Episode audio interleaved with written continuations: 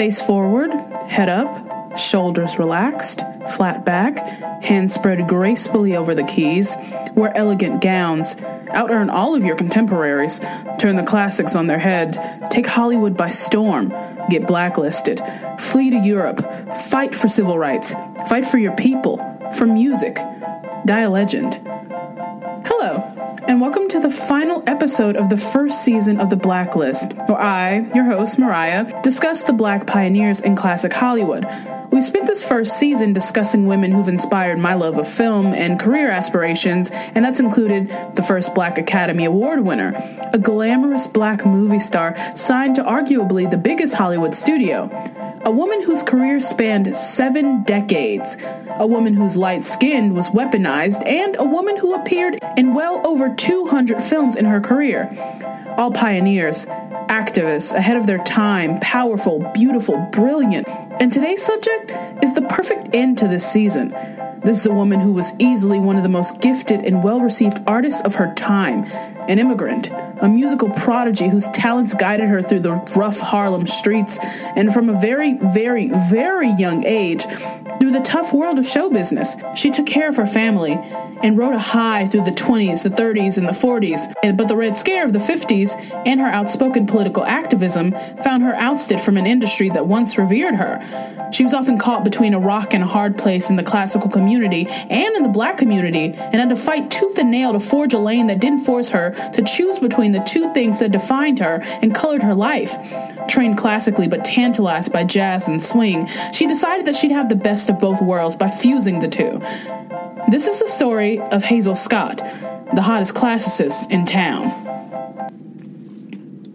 Hazel Scott is actually the first of our subjects this season that was not born in the United States. Hazel was born June 11th, 1920, on the northwest coast of Trinidad, which was actually called the Port of Spain, Trinidad and Tobago, to parents Alma Long Scott and R. Thompson Scott. Hazel was actually the pair's fifth child, but she was the only child to live long enough to see adolescence and adulthood. She had a brother that died when he was two. This deeply wounded Hazel's parents because they thought that he and Hazel would be the two to make it, but only Hazel did. This pressure followed her her entire life because her mother said that she survived for a reason that only God knows. So she felt that she had to be great. She was literally all that her parents had. Hazel's parents are interesting on their own, and their stories colored the trajectory of Hazel's life. Her mother, Alma Long, soon to be Alma Long Scott, grew up relatively middle class and was trained classically as a pianist, as everyone in Alma's family was gifted, and her parents forced them to work hard to become prodigies. So Alma trained her entire life to become a concert pianist. She and Hazel had an interesting relationship for reasons that will become apparent later in the episode. Hazel's father was a different story, though. He was a brilliant and highly trained scholar who spoke at least 12 different Chinese dialects. The Scott family valued hard work over any and everything else. Her parents had great aspirations for themselves and later for their children. But Hazel would later describe her father in very few words, calling him a square. They were never very close. He was a very private man, and if he ever shared his feelings, he didn't share them with his family. The family never talked about or even mourned the many infant mortalities that they suffered. They were never very vocal about their feelings. There was no time. They knew that there was so much upward mobility and progress that African Americans needed to make and no time to lose. Hazel's father taught, and after years and years and years of training, Hazel's mother was finally ready to make her debut in Trinidad as a pianist. While performing classical numbers she was beyond prepared to play, she felt an incredible shooting pain in her wrist. She tried to ignore it, but the pain was so intense that she couldn't. Her debut was disastrous, to say the least, and she couldn't even finish the concert. She was crushed, but determined to figure out what the problem was so that she could fix it and gain back some of the dignity that she had lost during that concert.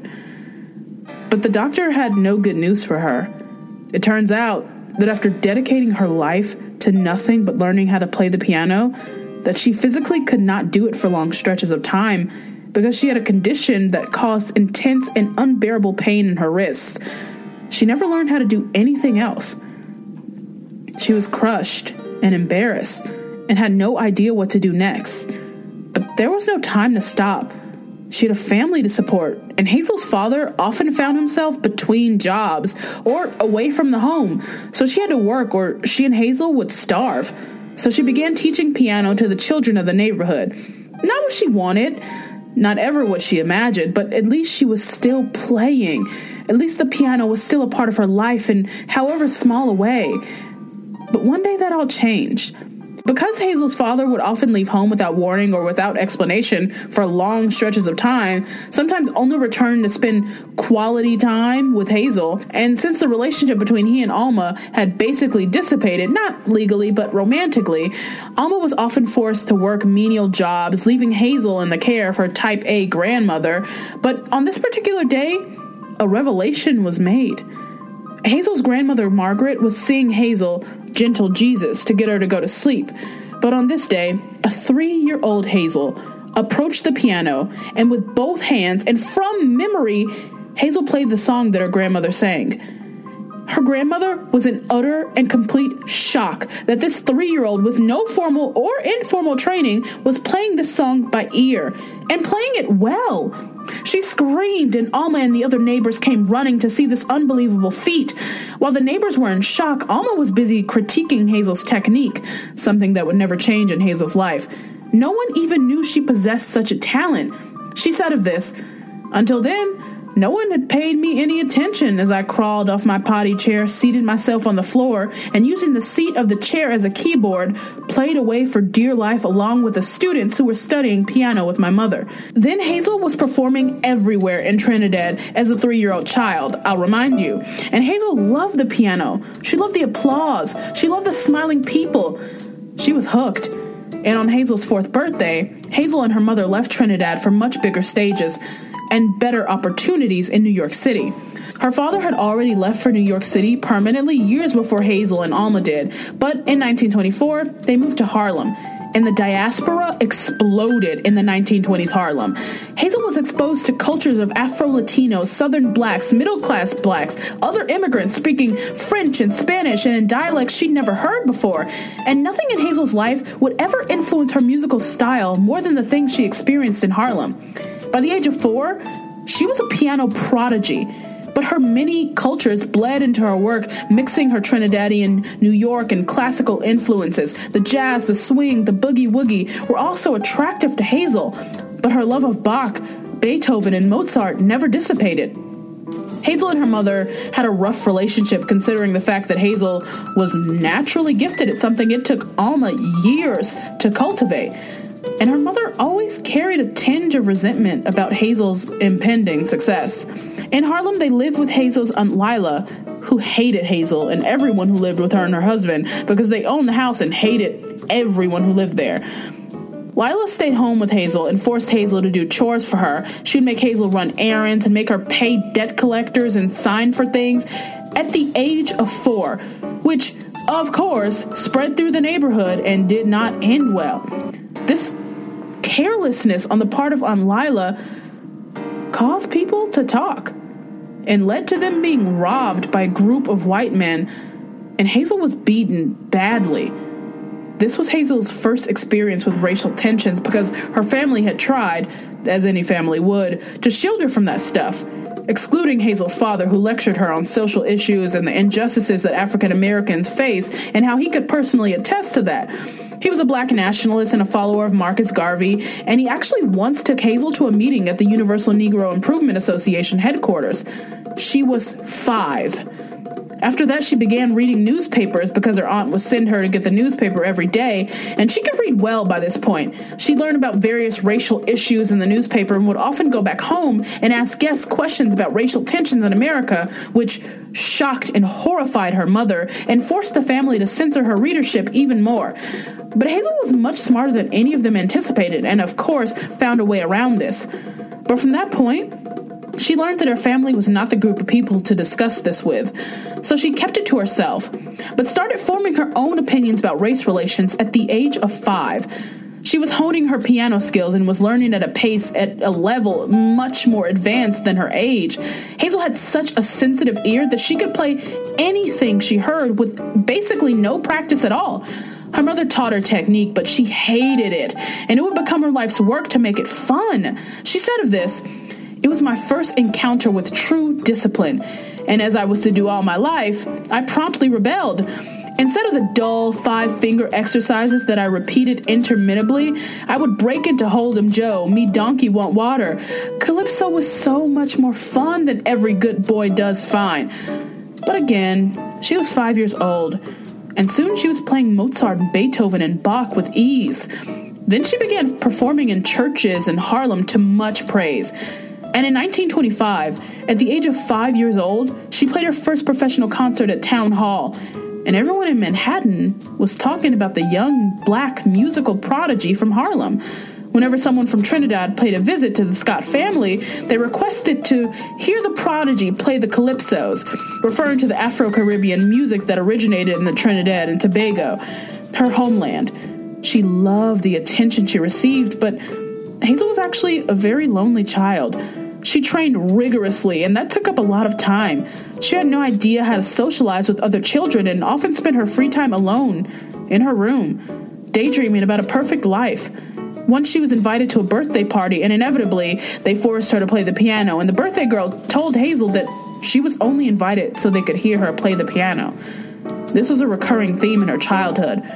But her mother didn't have time for Hazel's childhood angst. She put all of her aspirations into Hazel's career and was banking on its success. When Hazel was eight, Alma forced her to audition for the Juilliard School, even though they didn't let people under the age of 16 audition. But Hazel was allowed to audition thanks to the relentlessness of black mothers. And as she played Rachmaninoff's Prelude in C sharp minor, she had to improvise because, as I said, she was eight years old and her hands couldn't reach all the keys. And when the head of the Juilliard school heard this, he burst into the audition room, and Hazel explained that she had tiny hands and feet, and everyone was aghast. They called her a genius, and Professor Oscar Wagner offered to teach Hazel himself.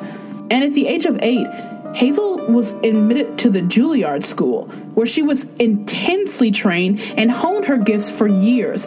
This wasn't always joyful to Hazel, who wasn't allowed to act like a child without fear of punishment and resentment from her mother, who wasn't allowed to date or even walk home with boys. This loneliness and inadequacy in the eyes of her mother colored their relationship.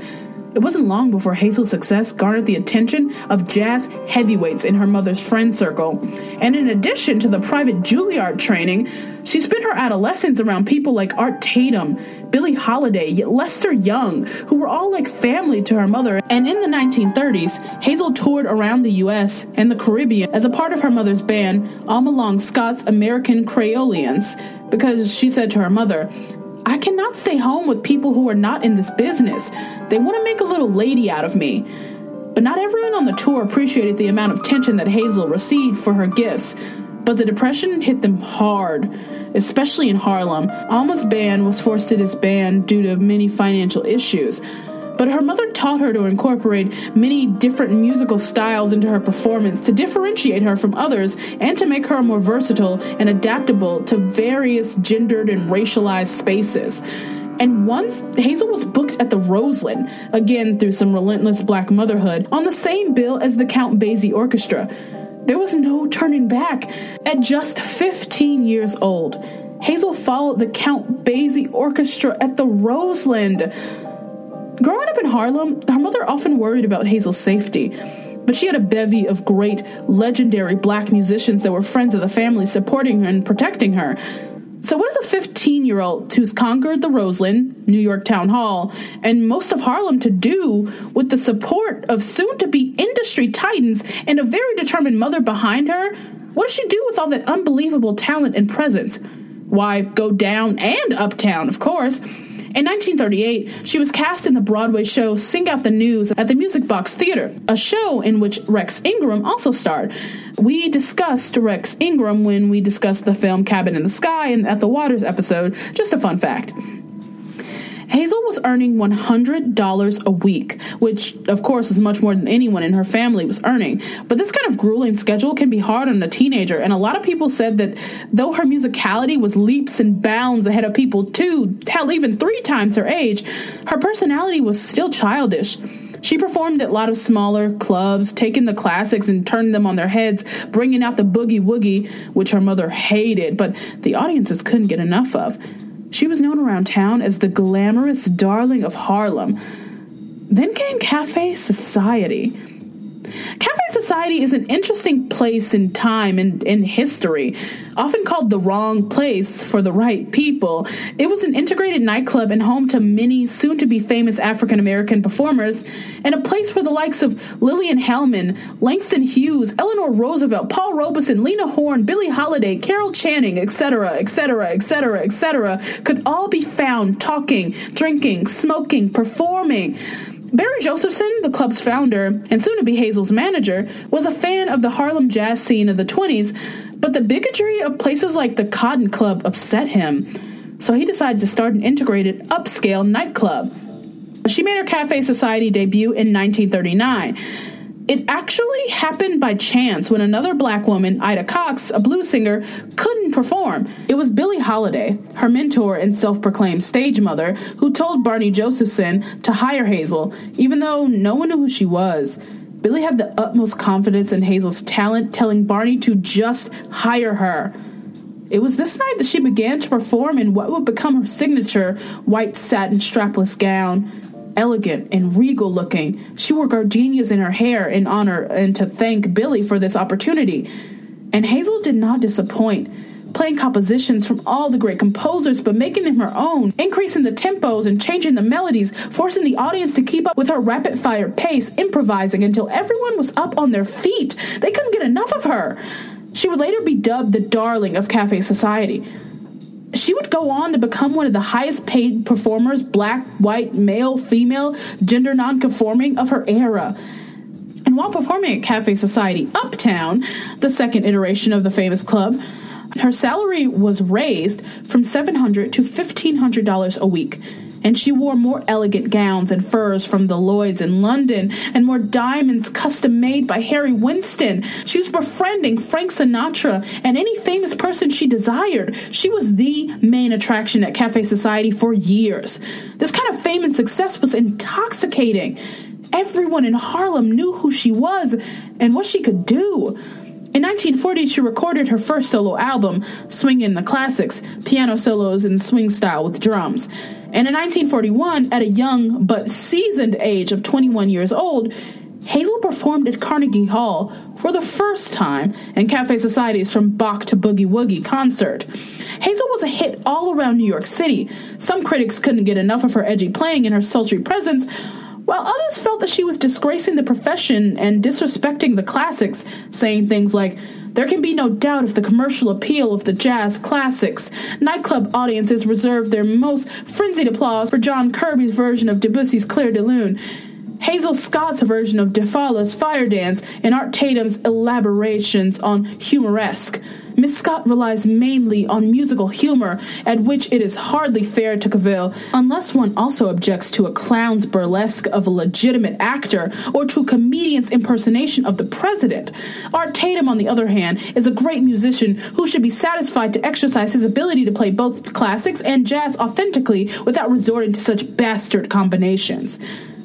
But the New York Times critic, Edward Taubman, says the shining star of the evening was a dusky belle named Hazel Scott, who can play the piano straight and swing, who can sing, and who can decorate any stage you like. She was the main attraction at Carnegie Hall, at Cafe Society in New York City. No one could do what Hazel did. She was talented to say the least. She was in a lane all her own. She began doing radio engagements, and they would always introduce her as the hot classicist. And finally, at the age of 22, it was time to go to Hollywood.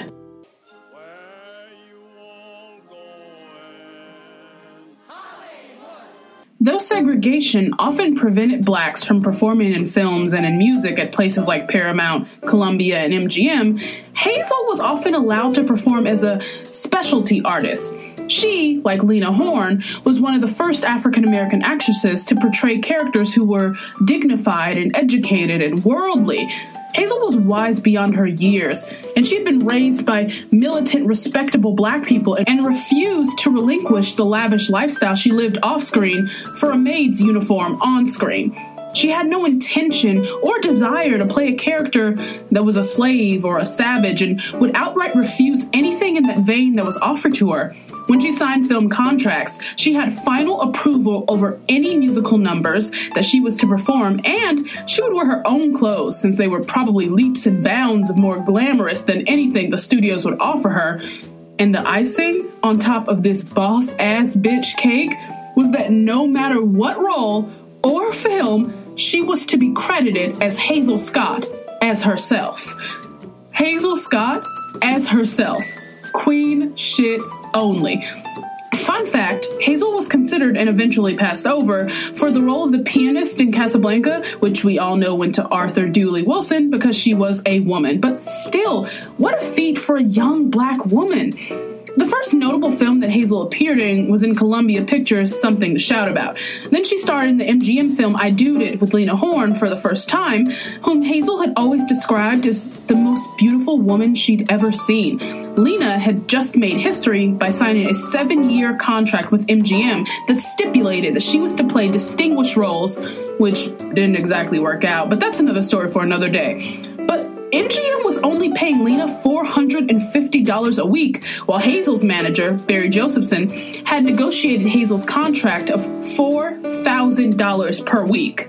Hazel's salary helped shame MGM into raising Lena's salary to $900 a week with a weekly increase of $100 because we lift as we climb. Hazel starred in several other films and started flying from coast to coast, performing in films and concert, on television, on the radio, performing in clubs for the likes of Judy Garland, Humphrey Bogart, Lauren Bacall for all of the major studios, and including RKO, MGM, Warner Brothers, and Columbia Pictures. Hazel had a very contentious relationship with Columbia Pictures, but I guess Columbia studio boss Harry Cohn wasn't ready for Hazel Scott and that intrigued him until it didn't. Hazel appeared in the Columbia Pictures 1943 movie musical The Heat's On, also starring Mae West. The Heat's On follows Faye Lawrence, played by Mae West, who is described as a temperamental diva as she is coerced into performing in a Broadway show. Hazel, of course, plays herself. And if at any point thus far you felt I was exaggerating about her unbelievable talents, just watch the scene in which she plays two pianos at the same time while singing, looking snatched, and doesn't break a fucking sweat. This is probably the most amazing thing I have ever seen in a film. But it actually almost didn't happen because Hazel got into an argument with the film's costume designer who thought the black women in the film who were about to send their men off to war were wearing aprons that looked too clean and should be sprayed with dirt. Hazel said of this, he insisted that we were going to shoot the scene the way he saw it. I insisted that no scene in which I was involved would display black women wearing dirty aprons to send their men to die for their country. Then she went on strike. Now, this was a big deal. It, wasn't uncommon for stars like Bette Davis and Humphrey Bogart to refuse work that they felt was beneath their talents, but a black actor just did not do that. And she won, sort of, uh, because in the version of the film that was released, the women aren't wearing aprons at all. She literally asked the costume designer if he'd ever seen any Negroes other than his own servants, and everyone on the set stopped breathing. The black women that she defended thought that she had just ended her career. And maybe they were right. Because Harry Cohn, who up until that point had been fond of and intrigued by Hazel and had done things for her that he'd never done for any other stars, was pissed. And when Hazel found out that he had the audacity to be angry at her over her values, values that she thought he understood and respected, she left Hollywood. She refused to be in a town that treated her like anything less than the queen she was. And Harry Cohn said, she will never step foot in another movie studio as long as I live. So, after a pretty good year, Hazel's Hollywood career was effectively over, uh, while Harry Cohn was alive at least. She made her last Hollywood film, Rhapsody in Blue, thanks to Harry Cohn's vendetta against her, but she didn't care. It wasn't like she needed the Hollywood money. So she went back to New York. But this is where the mistakes began. When she performed in New York at Carnegie Hall, the show was for the benefit of an organization with communist ties. She thought nothing of it, and it was 1943, so no one was very worried about the ramifications of communist ties just yet. So when she returned to New York, to her illustrious life, she met Adam Clayton Powell Jr., a civil rights activist, the self proclaimed first bad nigger in Congress, and the love of Hazel's life. She said of him, I have always been a very strong feminine creature, and to subdue me, a very, very masculine creature is required. And he said of her, Cafe Society was the supper club of New York, and Hazel Scott was its grand vedette. But Adam was married when they met. He was married to Isabel Washington, actress and sister of one of our subjects, Fredi Washington, but this didn't exactly stop them from being public with their affair. But they loved each other and respected each other's minds and ambitions. And in 1945, just four days after his divorce from Isabel Washington, Hazel and Adam were married. And this started the era of the most famous black couple in America. They lived lavish lives, complete with servants and diamonds and luxury cars, and seemed completely in love and in lust and floated above it all. But for this, the black community critiqued them for being out of touch with the people. Hazel made almost four times as much money as Adam did, and he was very well paid. So actually, lavish doesn't even begin to cut it. They lusted after one another and worshiped one another. They were activists together. Hazel cooked and cleaned and kept house, even though the insurance policy on her hands, yes, you heard that right, her hands were insured. The insurance policy on her hands stipulated that she was to do absolutely no cooking for fear of ruining them. But they were living the high life, and Hazel was at the top of her game.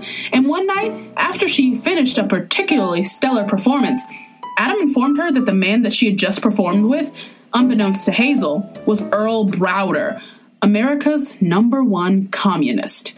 Again, they didn't think much of it and continued to work to reinvent Hazel into a concert hall artist.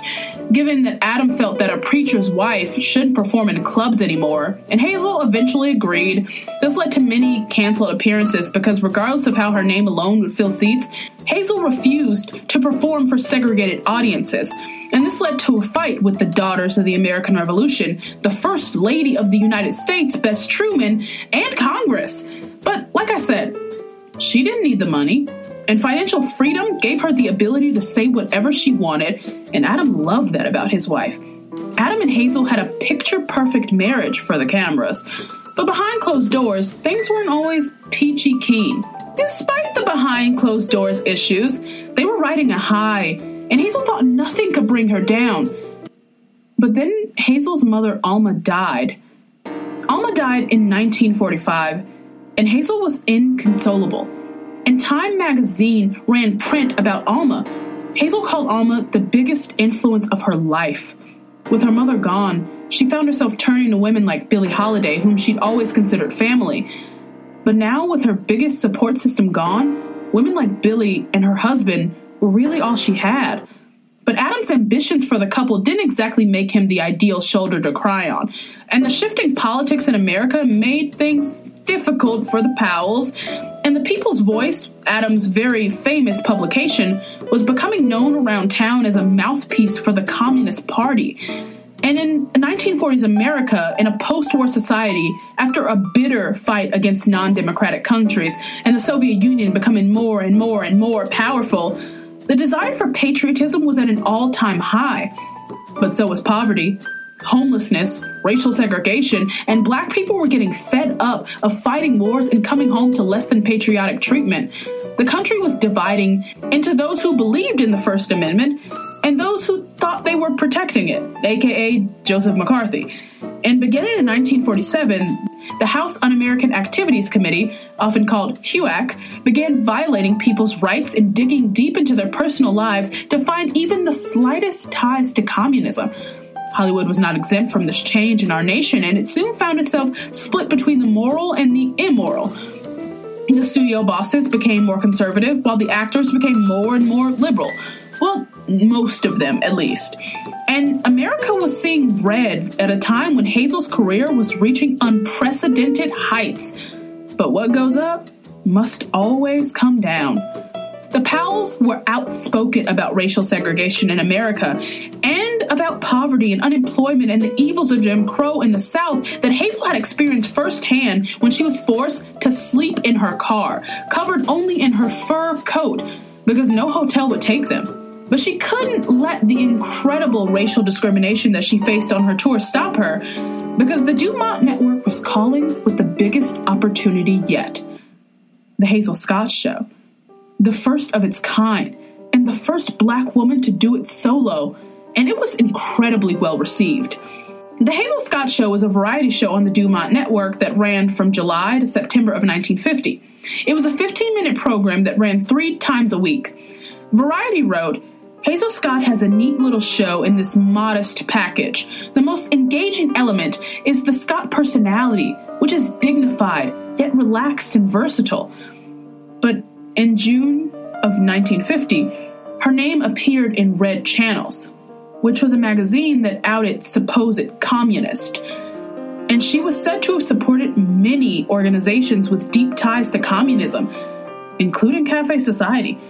And they made note of a time when she had performed for Soviet troops in 1943. But for those of you who have even the slightest bit of knowledge in US history, you know that in 1943, the Soviet Union was an ally to the United States. But the tides turned quickly in America, and she had a target on her back because of her tireless civil rights activism. So she did the only thing she could do, and something many artists declined to do Hazel willingly went in front of HUAC to testify and said she wasn't a communist, but it did nothing to help. Her name was tarnished. The newspapers ate her alive, printing headlines calling her the accused, linking her with communism, saying she was attacking patriotism in our country. And so sponsors pulled their support, which, of course, leads to cancellation. And the Hazel Scott show was no more, lasting only one summer. Then the concert offers started to go away one by one. Then the phone stopped ringing. And in a panic, Hazel did what most African Americans did when the work dried up in America. She fled to Europe. And Hazel lived the high life, performing on luxury cruises for kings and queens, and in France, London, Paris, Scandinavia, Greece, etc., etc., etc. Everyone loved Hazel Scott and wanted a piece of her unfathomable talent. But the jet setting can run anyone ragged. But she couldn't stop. Her name had grown at a pace that she was always trying to catch up to. And she said of this, a person needs to go off somewhere and be alone so that his body can catch up with his soul. But being a public figure and being married to a public figure makes privacy a luxury. This caused her mental health to decline. Her drinking and her weight increased, and her family spoke little of Hazel's mind. She couldn't keep up with concert dates, so they were canceled. She started taking prescription drugs and chain smoking, and one night, Hazel took a bunch of pills and tried to kill herself. She had nothing left to live for. But she lived and throughout her recovery, she decided that she would no longer be a slave to the piano and vowed to spend more time with her son and relax. Then the IRS came calling, as they always do. It seems Adam wasn't so great at managing her finances as he said he was, and so she returned to Carnegie Hall to perform in 1952, effectively ending her blacklisting by HUAC just two years earlier. She made an incredible comeback, recording several hit albums in the 50s. But the 50s also plagued her with marital problems as she and her husband grew further and further apart. Their busy schedules and waning desire to be around one another kept them further and further apart until they decided to live separately. And eventually, Hazel and Adam III moved to Paris to live permanently. She said of her time in Paris My Paris is not the city of champagne and caviar. My Paris is a pot full of red beans and rice, and an apartment full of old friends, and glasses tinkling, and the rich, happy sound of people laughing from the heart. But she struggled in Paris. They didn't care as much about the 37 year old single mother who used to be the darling of Harlem and celebrated stars, stage, screen, and radio.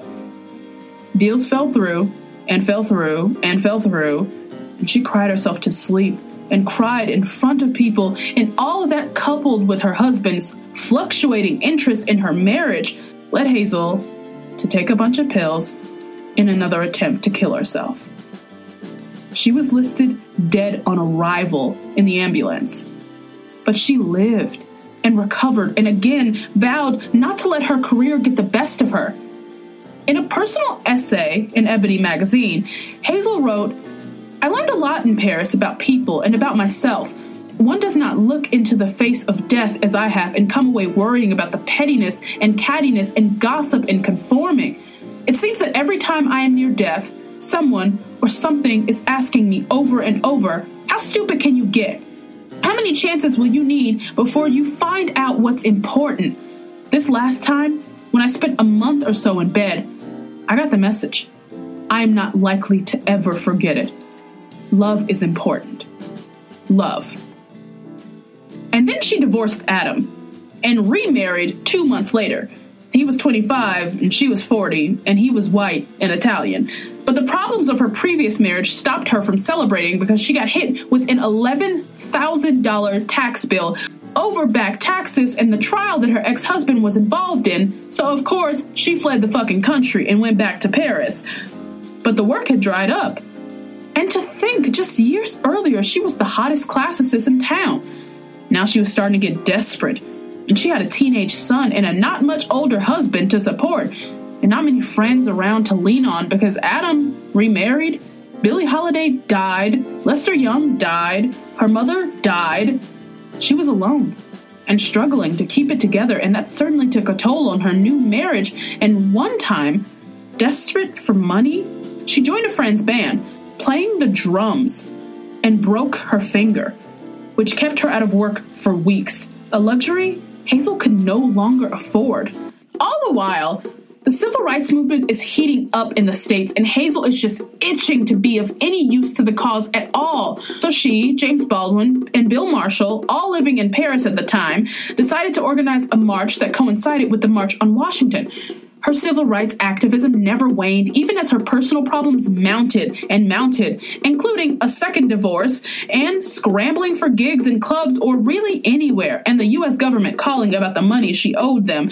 And in one of the many letters that she sent to her dear friend back in the States, Mary Lou Williams, she said, My life is one long series of fighting to stay alive. Period. And once the story broke about Hazel being broke, she couldn't trust anyone.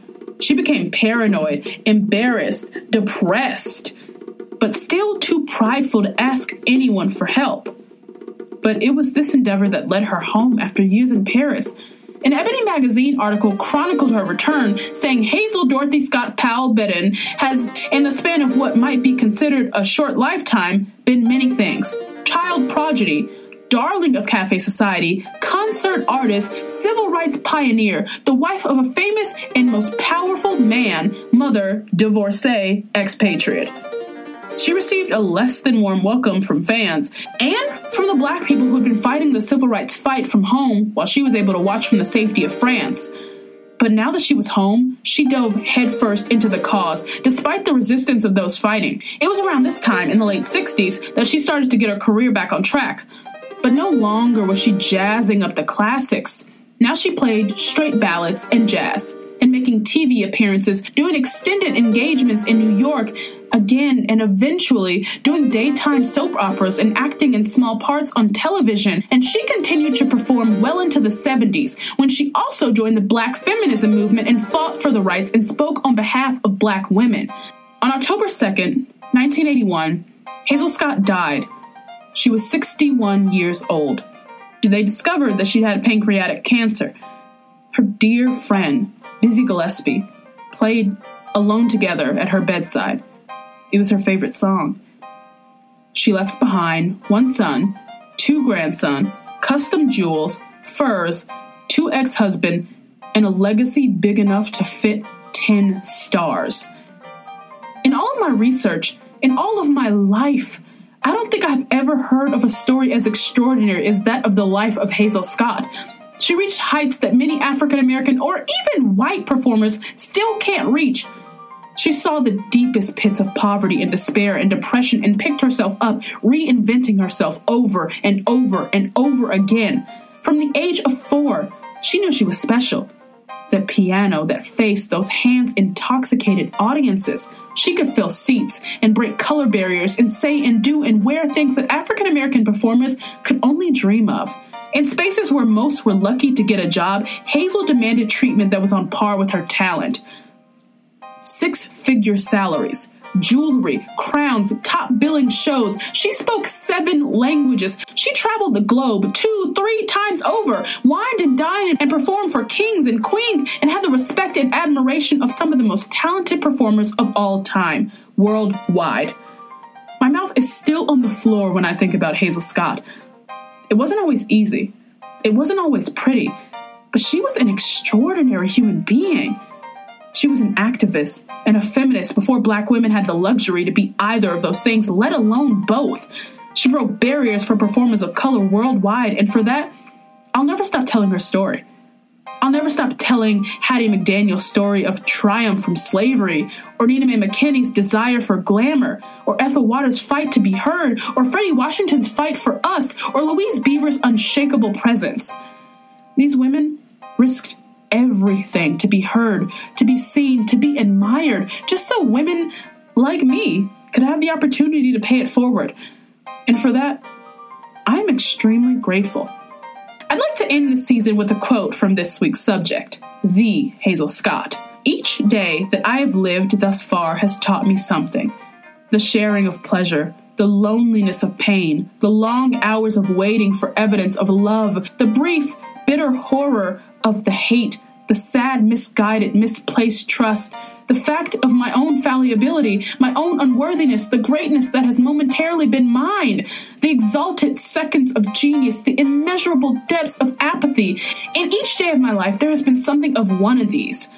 Whether or not I shall be able to convey in an interesting manner certain parts of the kaleidoscope life that I have lived, I truly do not know. All I can do is attempt.